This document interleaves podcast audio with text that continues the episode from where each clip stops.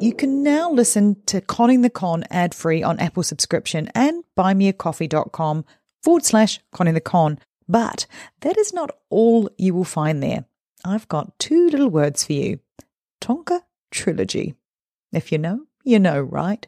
And if you don't, keep listening to Conning the Con and it will all become clear soon enough. And if you want a sneak peek, head over to at Conning the Con on Instagram and get a look at the lighter side of this, well, very heavy con story.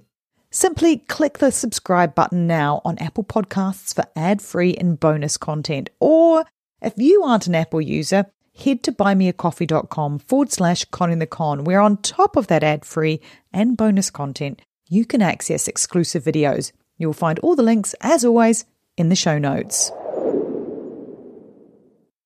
Have you ever felt that pang of disappointment when you couldn't add a ticket to your collection because it was digital? Or maybe you just lost it? Well, stubforge.com is here to change that.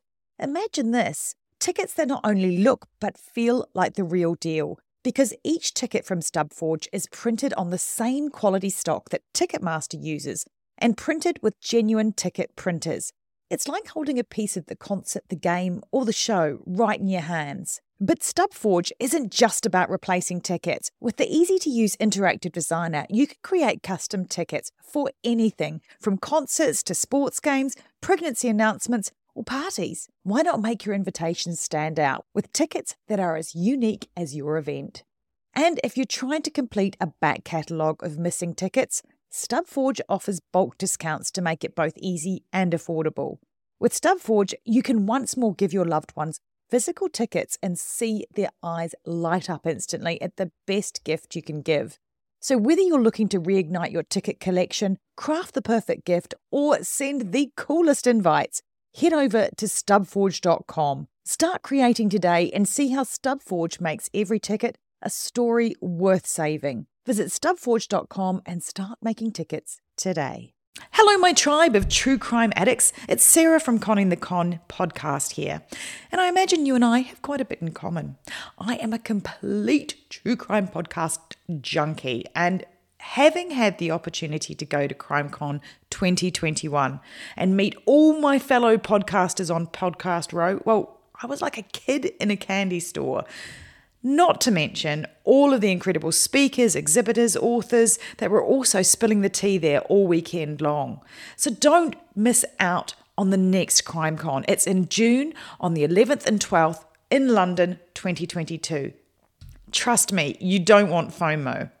Don't forget to use the code See the C at checkout to get your exclusive Conning the Con discount. That's See the C, you know, like conning the con.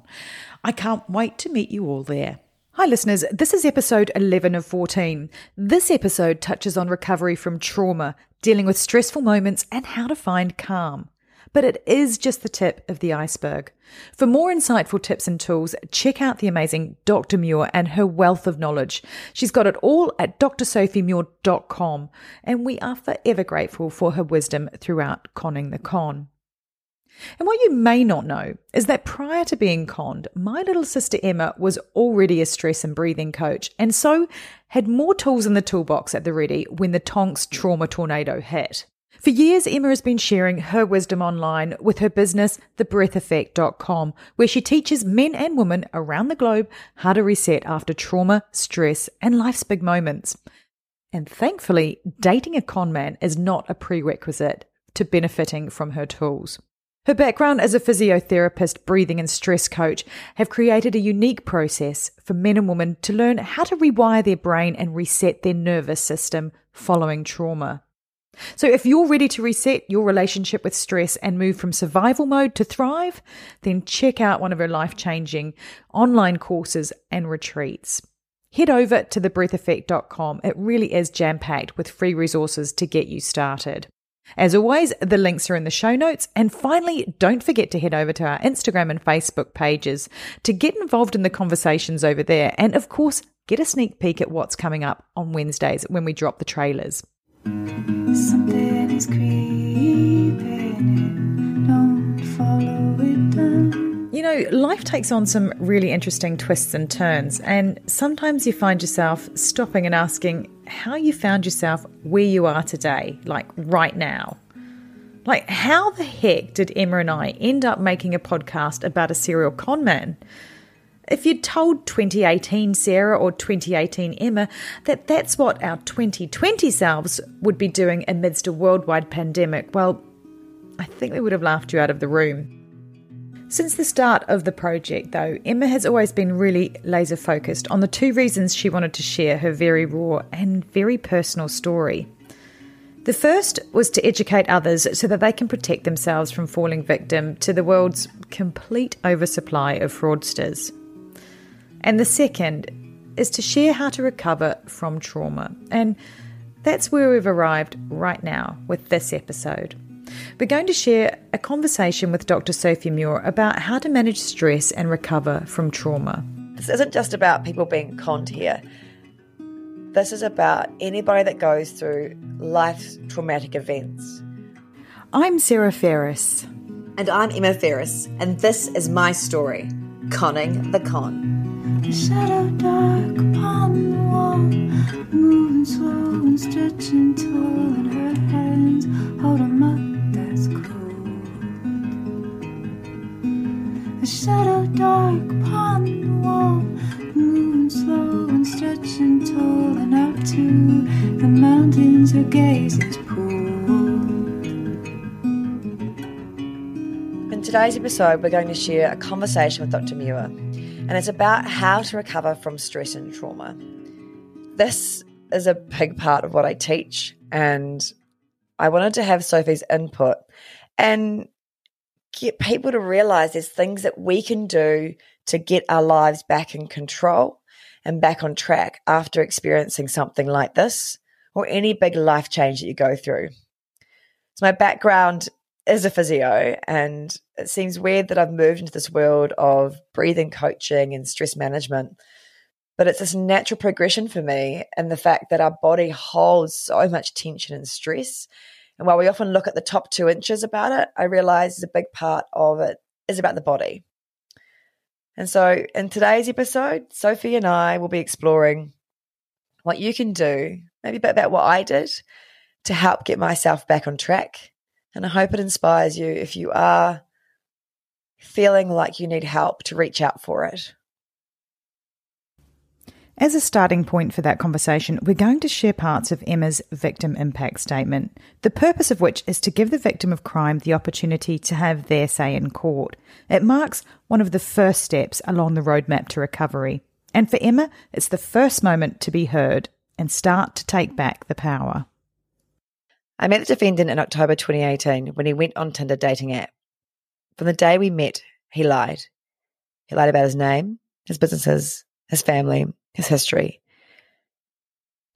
I've always been a very trusting person before I met him, and he preyed on my kind, empathetic, vulnerable nature and used it to build trust with him so he could achieve his con. I never thought humans were capable of such an in depth lie, especially when they work their way into your life and family. At points along the way, I remember saying to myself, but why would anyone ever lie about all the things he is saying? I dated him for just over five months, and while I know people have said to me, why did you give him money when you didn't know him for that long?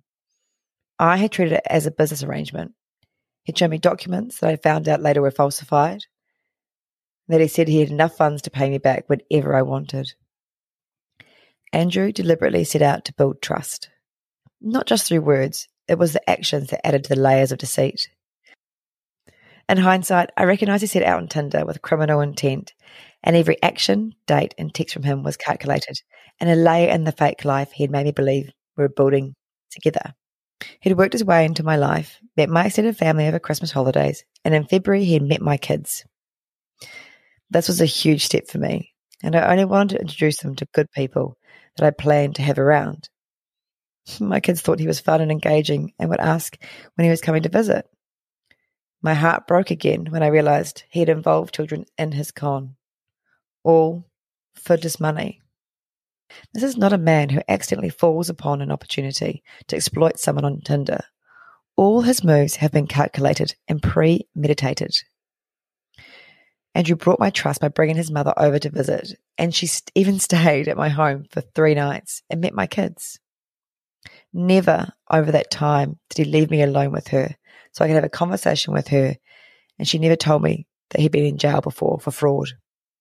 Who doesn't tell a woman who is single with two kids that she's dating a man with a criminal record? If it wasn't for my good friends that realized what he was saying didn't add up and digging so much deeper than I had, they found out who he really was. On the 8th of April, my life fell apart. What I had no idea was how bloody hard, scary, and isolating the next three months would be. Well, I had to keep up the charade with the defendant, and that one day I might possibly want a relationship with him, or to be able to get as much of the money back as possible, trying to minimize that financial loss I had sustained from him. The minute I found out who he was, I worked with my bank and my brother to freeze the funds. This was the hardest day of my life. I knew that if I didn't step up that day, then I would lose all my money. And at 36 with two kids, I didn't know if I could recover from that. I had to play the victim to get Andrew to show up and transfer that money back to me. In the bank, Andrew tried to pretend to be nice, but his mask slipped and showed how angry he was. He threatened me that he could have my kids taken away from me for lying, which at the moment was rather ironic coming from him. He also threatened he would hurt my brother in Christchurch and that he knew people that could hurt people. I had to keep calm and get through that moment. I knew there were cameras on me and he couldn't hurt me at that time, and I needed to get my money back. This was only day one of the next three months of torture until Andrew was arrested. For the first two weeks after Andrew's identity was revealed, I feared for my safety and my kids. I had no idea who I was dealing with and what he was capable of. It wasn't until Andrew fled to Australia and the detective informed me that he had left that I could relax just a little for our safety. Each day until his arrest was awful.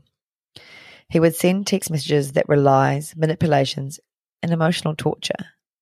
I'd been advised that if I was going to get any money back and get justice, I had to go and do what I could to keep up the communication. And this was hell. Many times I broke down. I still don't know how I got through those times and showed up to work as a physio, running my business and pretending all was okay. And really, my life was falling apart. I had to work half a day at a time to survive. I went and had counselling to help keep me together and process the emotional abuse I sustained, but I was very much in it. And I know it would take me years to rebuild from the emotional scars he's caused.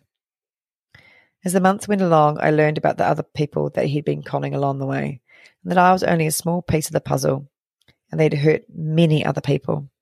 The current financial cost to me with the money that he owes me is ninety-eight thousand. This is a huge burden and a loss to carry. I also know that he could have stolen $300,000 and I'm lucky to not be in more debt because of him. When I finally got the call that Andrew had been arrested, I dropped to the ground. I cried, laughed, and screamed. And my body shook, finally letting go of the trauma that I had been holding on to. I wish I had been smarter than that.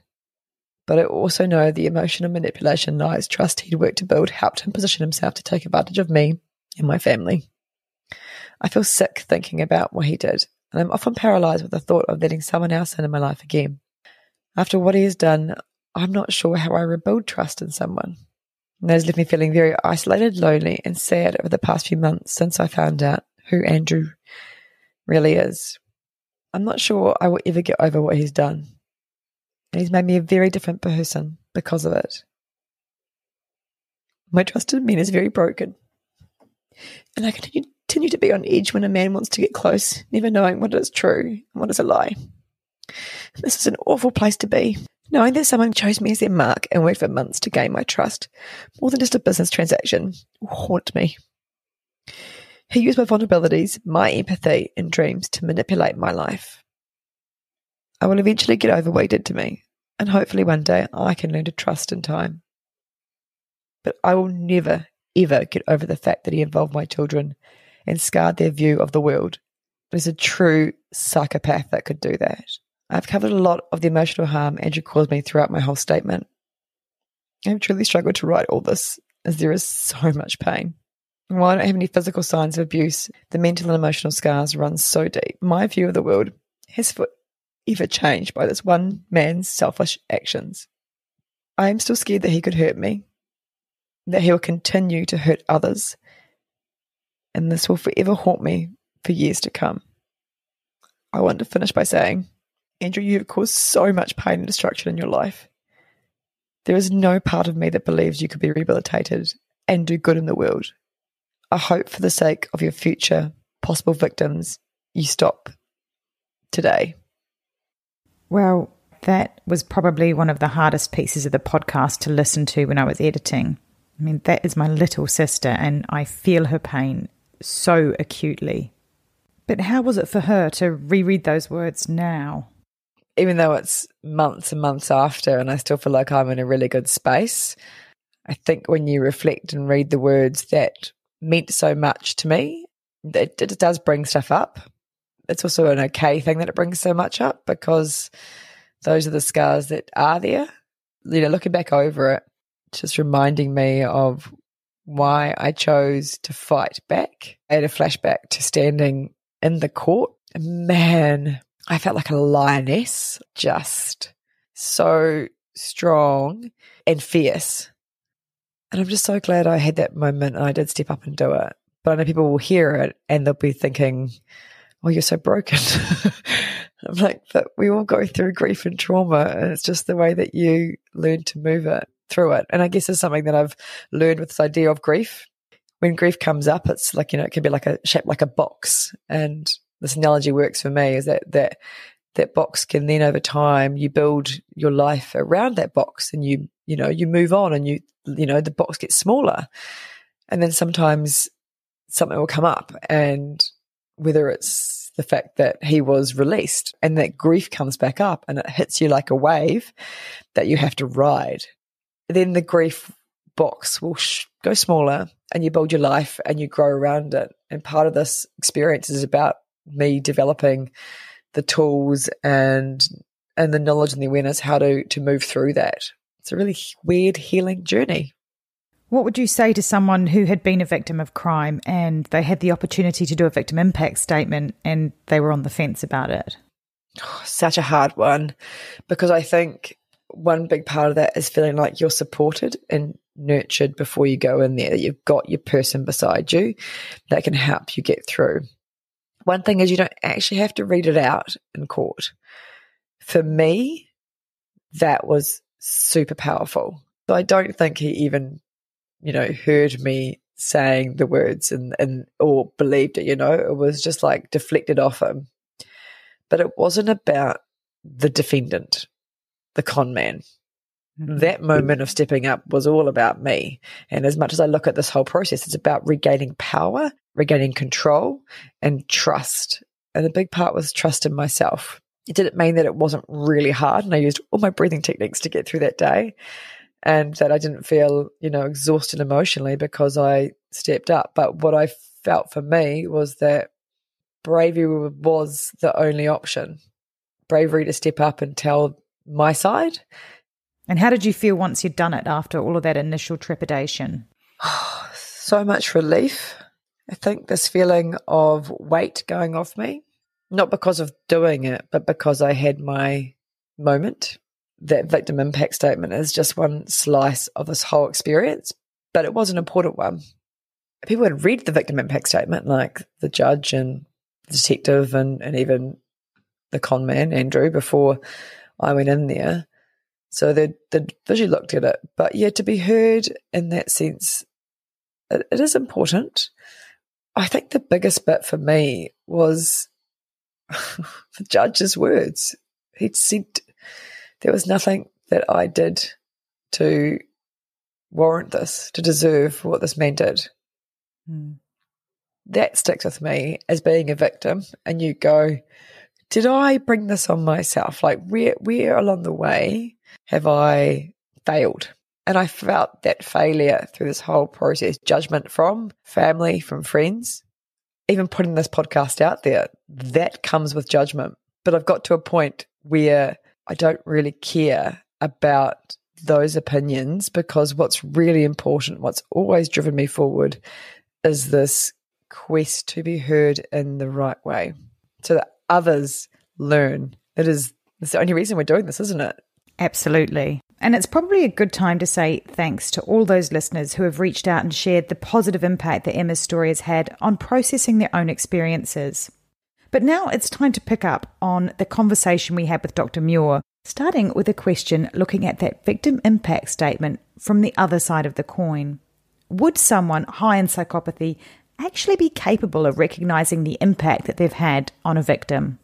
Yeah, that's exceptionally hard to say as a rule, but I mean, we do know that that empathy switch is generally turned off, and, and sometimes they know how to cognitively understand the harm that was caused, but doesn't necessarily mean they're going to feel genuine remorse for it. The other thing is, it's hard to tease out what is remorse versus what is like shame, embarrassment, regret, feeling upset about the effects on their own life. You know, those can look quite similar in terms of the body language of feeling ashamed and embarrassed for, for oneself versus actually being upset for the other person.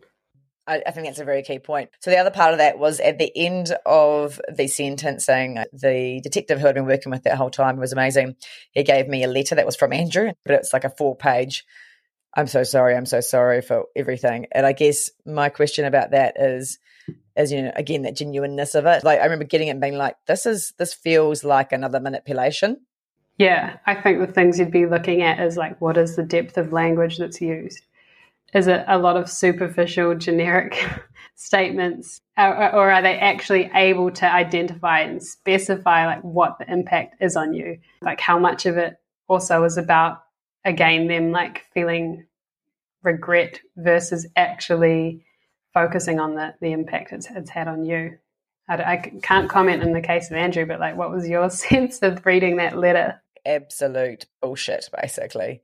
And along with that, I'm promised to pay everything back again. Like I'll do everything I can. And then the next few weeks away, then going and getting the money reduced that he's to pay back for the sentence. He was still trying to get his way back in to be like, I can explain to you why why I got to this point. And you know, if you give me that sort of chance, it's like, God no, God no. It's very empty and very superficial with it, and not really anything going into the actual impact people who are quite manipulative and high in psychopathy, they do want to be seen in a positive light. They do care about their facade, like it's all this impression management. Sending a letter maintains a sense that I'm a good person, look at me doing the right thing. So it could be serving a function like that. And now a word from our sponsors. I want to take a moment to tell you about my podcast, Carol Costello Presents Blind Rage. In 1984, a woman named Phyllis Cottle was abducted in broad daylight, tortured, and left to die in a burning car in Akron, Ohio. At the time, I was a rookie reporter covering this horrific story. Since then, I've reported every kind of crime imaginable. I've been able to leave most of them at work, but not this one, the one that buried itself under my skin and stayed put. Phyllis Cottle was a badass woman, and I want to tell you her story. A production of Evergreen Podcasts and signature title of the Killer Podcast Network, you can find Carol Costello Presents Blind Rage wherever you get your podcasts. Discover more great true crime and paranormal programming at killerpodcast.com. The truth about the Haditha massacre has been covered up, but not anymore. I know you know what happened. They went into houses and killed women and children. What are you thinking? What a mess. U.S. Marines murdered innocent civilians in cold blood. And at the center of it all is 25 year old Sergeant Frank Wuterich. And me. Murder in House 2. A new podcast from Crowd Network. On the morning of August 1st, 1966, Shots ring out from the observation deck of the clock tower on the University of Texas campus. It marks the infamous beginning of the modern era of mass shootings in America. You're listening to Stop the Killing. I'm Sarah Ferris. Join me and my co host, the former head of the FBI's active shooter program, Katherine Schweit. I spent five years as the FBI's top executive looking for answers to the mass shooting crisis. I've been at the shooting scenes, I've watched the reality of poor planning, I've traced heroic acts of bravery, and I've really sat silently and listened to the heart wrenching stories from survivors. Our hope is that together we can stop the cries of never again fading into until next time.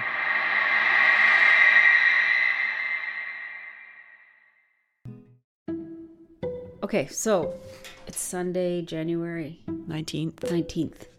For nearly a year, my friend Aria dated men she met online. Lots of duds, disappointments, and some disasters.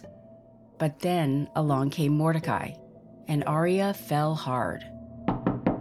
I opened the door. There was a woman standing there, and she said, I think you know someone named Mordecai Horowitz? Said, Oh, you better come in. In 2019, a friend of mine fell for a sensitive millionaire named Mordecai. And then she found out she wasn't the only one. It was way too good to be true. I'm Kathleen Goldhar, the host of Do You Know Mordecai from USG Audio. Available now wherever you get your podcasts.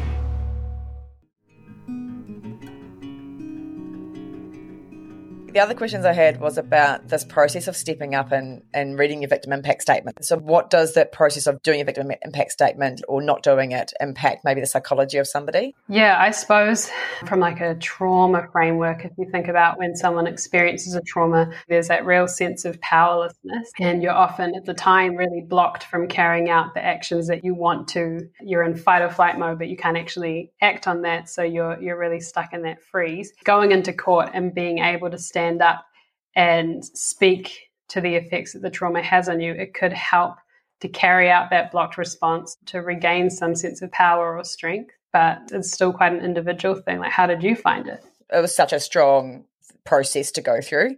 First time I went to court and I saw his face in November the year previously, I remember just being like shaking and being angry in that seat. And it was like, it was good. I could feel like it finally coming out. So I'm sure everybody will experience it differently. Then I realized I didn't have anybody around me actually at that time of court because the detective was supposed to be coming that day. And I still actually, I feel myself now feeling really unsupported in that moment. But that was also because I didn't think I um, could step up and get that support from people around me, like to be like, you know what, I'm just going to court. I'm just going to be in that room. Why do I need it? But I think it actually, you don't realize how much that impact has. And and you kind of go, oh, I'm strong, I'm strong, I'll get through it. And it's fine. I'm just going to go to court and listen. And it was like, I was so angry. I wanted to shout at the judge and be like, he is lying. and so then when I went back for that main sentencing, I did prepare myself and I had like my solid rock woman beside me. And then the detective was there as well, which was really useful. I feel my body tensing up and just this process of going like, no, I'm going to, I'm going to get through this and I'm going to say those words. And then sitting in the court waiting it was weird because Sasha's quite a, a, wonderful person, but I could feel like even though she was sitting beside me, I felt like I had she had her arms around me virtually, like this little wee security bubble.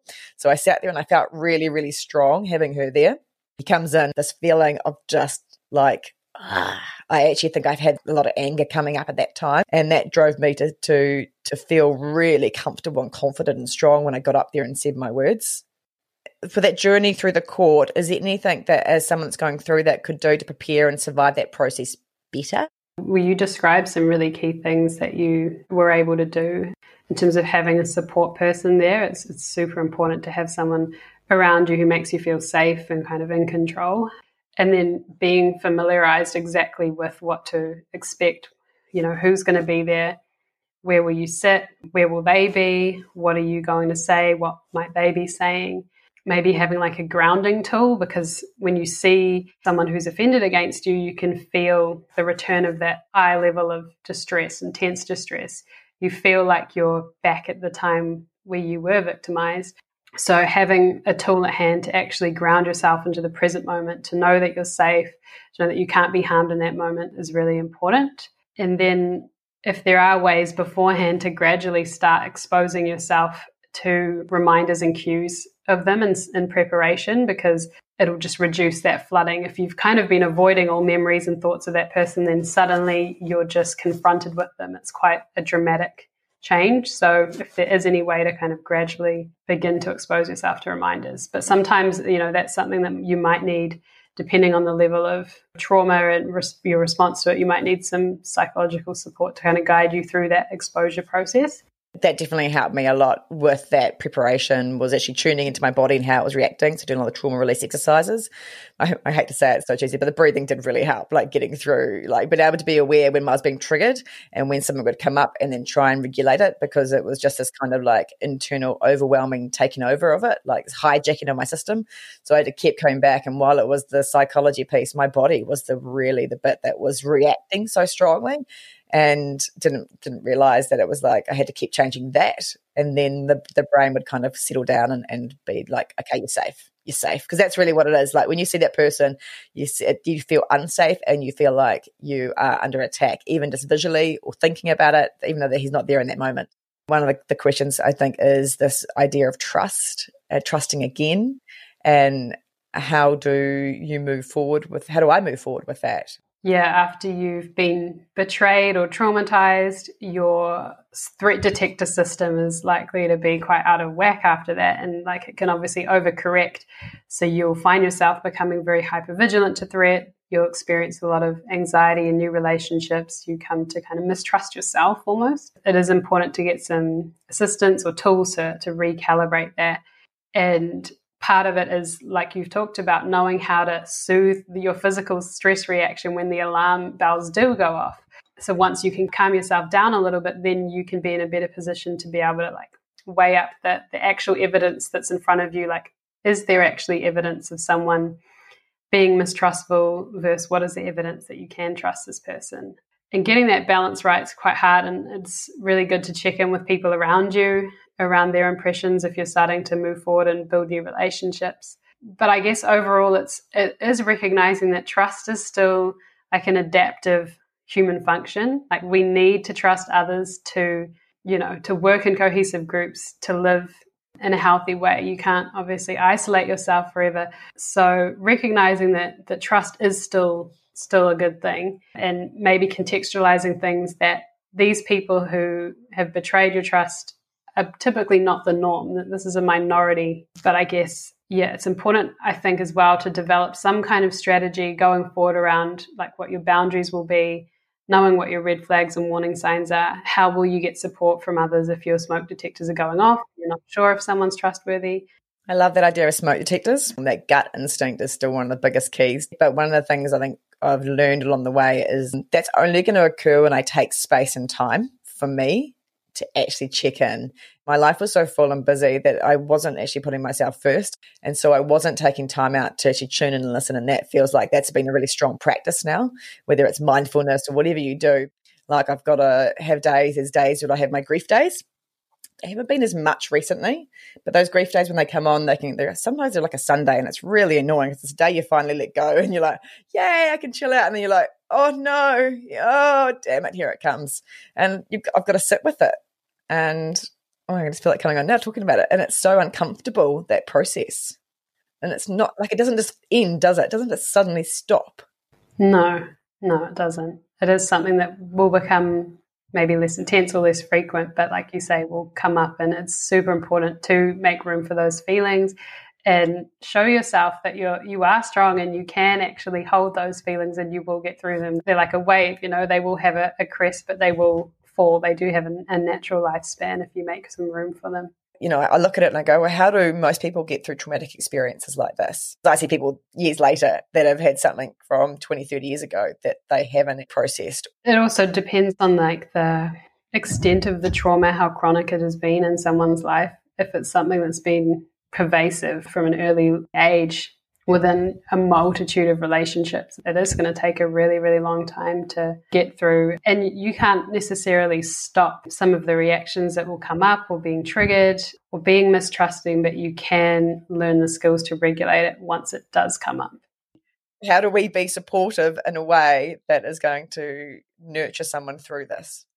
I think when someone is, has been victimized by a trauma, it's really helpful to have some support there that's just reliable, predictable, and calm because of the the whole whirlwind and chaos of trauma and how that's impacted you. Like what you need is just something that's a stable base. So anything people can do just to be predictable and also just being a, a container for someone's emotions, like validating it's okay to feel them, letting them cry, staying calm, being that kind of physical presence. And then avoiding things like questioning or blame, because obviously someone experiences a trauma, there's so much shame, you know, and embarrassment, and people do blame themselves.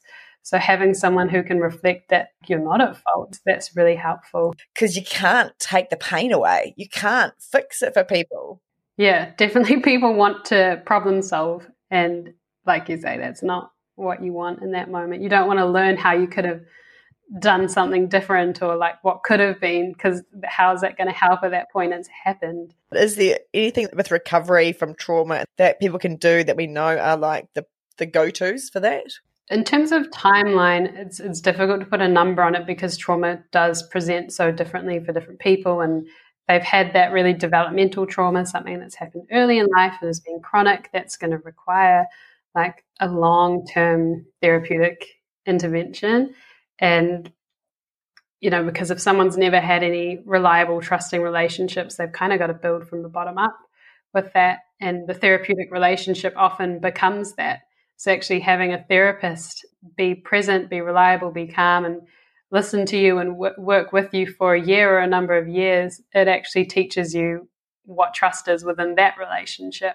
And in terms of like, I suppose the different phases of trauma recovery, like the first would be really getting to know and understand your body and your physical reaction to trauma, like you've talked about, those mindfulness skills, to observe your reactions, knowing that emotions have this lifespan like a wave, knowing how changing your posture, your breathing, all those things can can reduce your your response. Because when people go through something like this, often what they come to fear is actually their own body, like their own reaction to triggers, not even, you know, it can become removed a little bit from the, the perpetrator and actually just be this fear of yourself. And then it would be processing traumatic memories and sometimes that does mean going back through and revisiting the memories, talking about things in like a, a kind of chronological narrative around it. There are really effective therapies like EMDR, which is eye movement desensitization and reprocessing, which is one of the most effective therapies for treating traumatic memories, reducing the distress that's actually associated with remembering.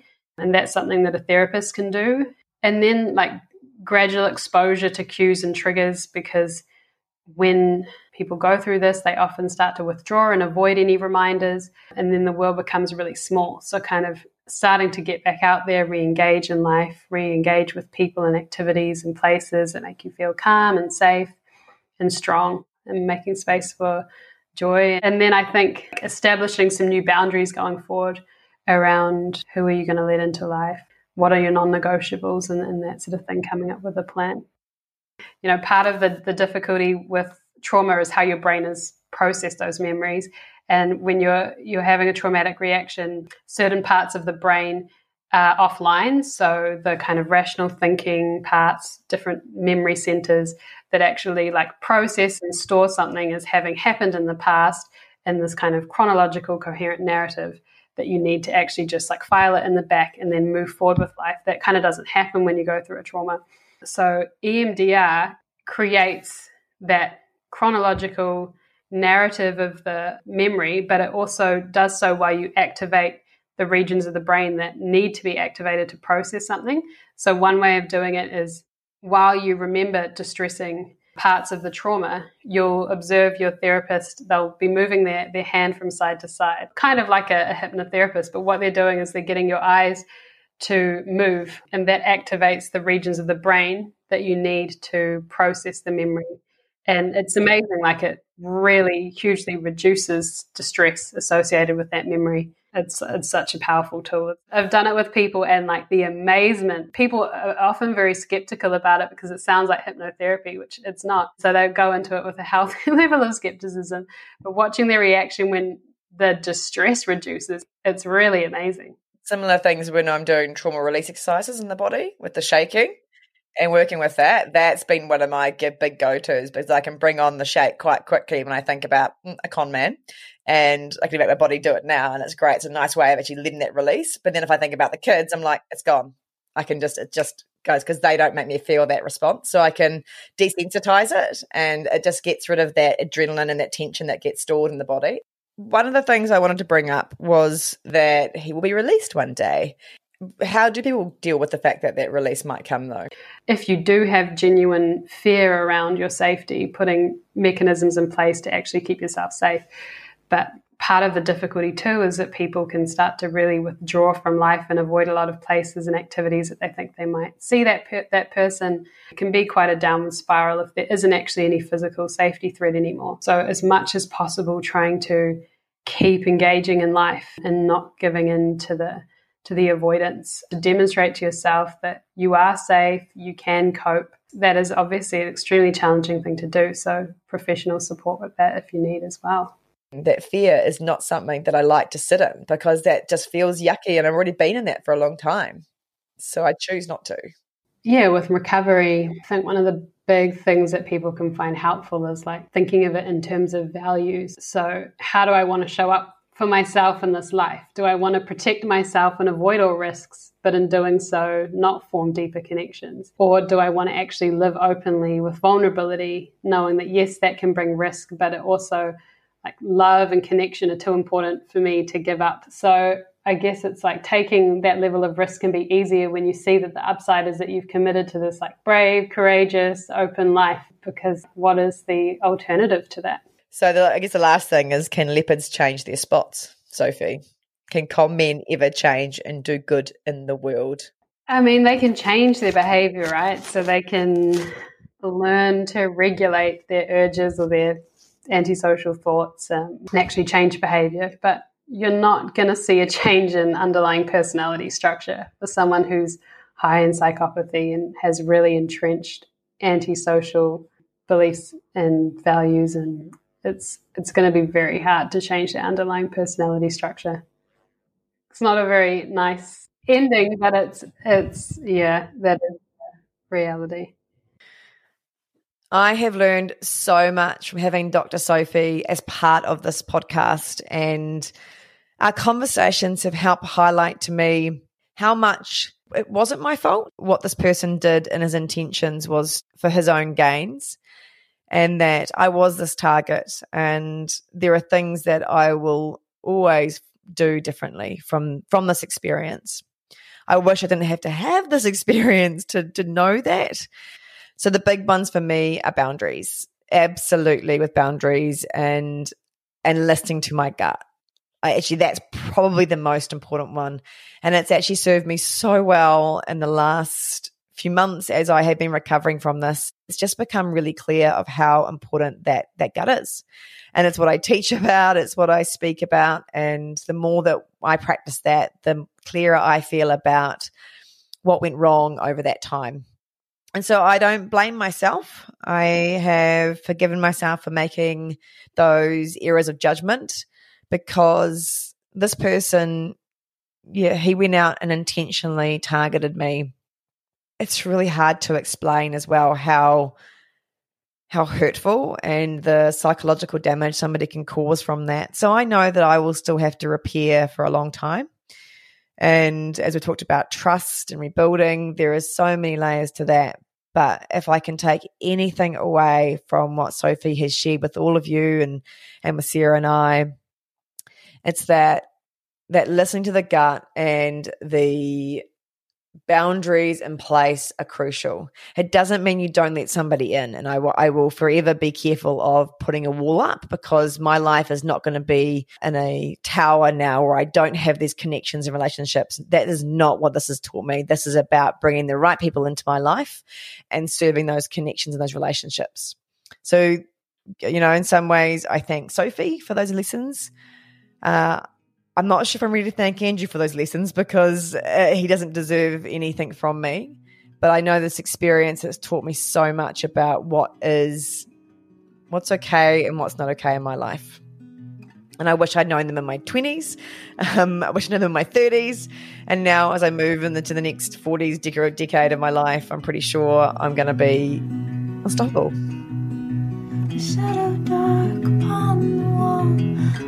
Moving slow and stretching tall, and her hands hold a mud that's cold. A shadow dark upon the wall, moving slow and stretching tall, and out to the mountains her gaze is if you liked our story, please share with family and friends. And like, subscribe, and review so others can learn from my lessons. If you or anyone you know has been affected by something similar, please reach out for help. You are not alone. We've included some links in our show notes. Conning the Con was made with the input of Dr. Sophie Muir, and the original music is by the talented Aroha Min. Something is creeping in, don't follow it down.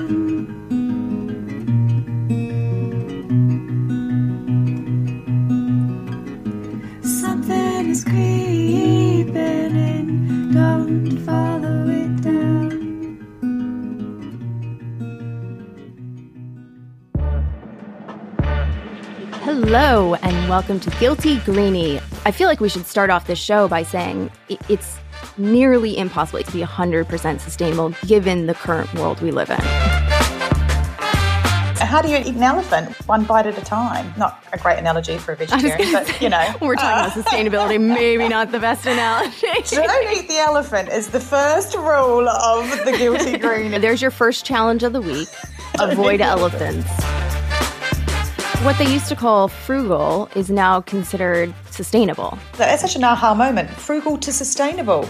You can save money and help the planet. That's going to be our new tagline for sure. Yeah, you can find Guilty Greenie on Apple Podcast or whichever podcast platform you prefer. And join us in tackling the Guilty Greenie challenges. Until then, stay curiously green. From DNA testing to the Dixie Mafia, Crime Capsule brings you new stories of true crime in American history. I'm your host, Benjamin Morris. Join us for exclusive interviews with authors from Arcadia Publishing writing the hottest books on the most chilling stories of our country's past. You can find us wherever you get your favorite podcasts or on evergreenpodcasts.com. Crime Capsule History so interesting, it's criminal.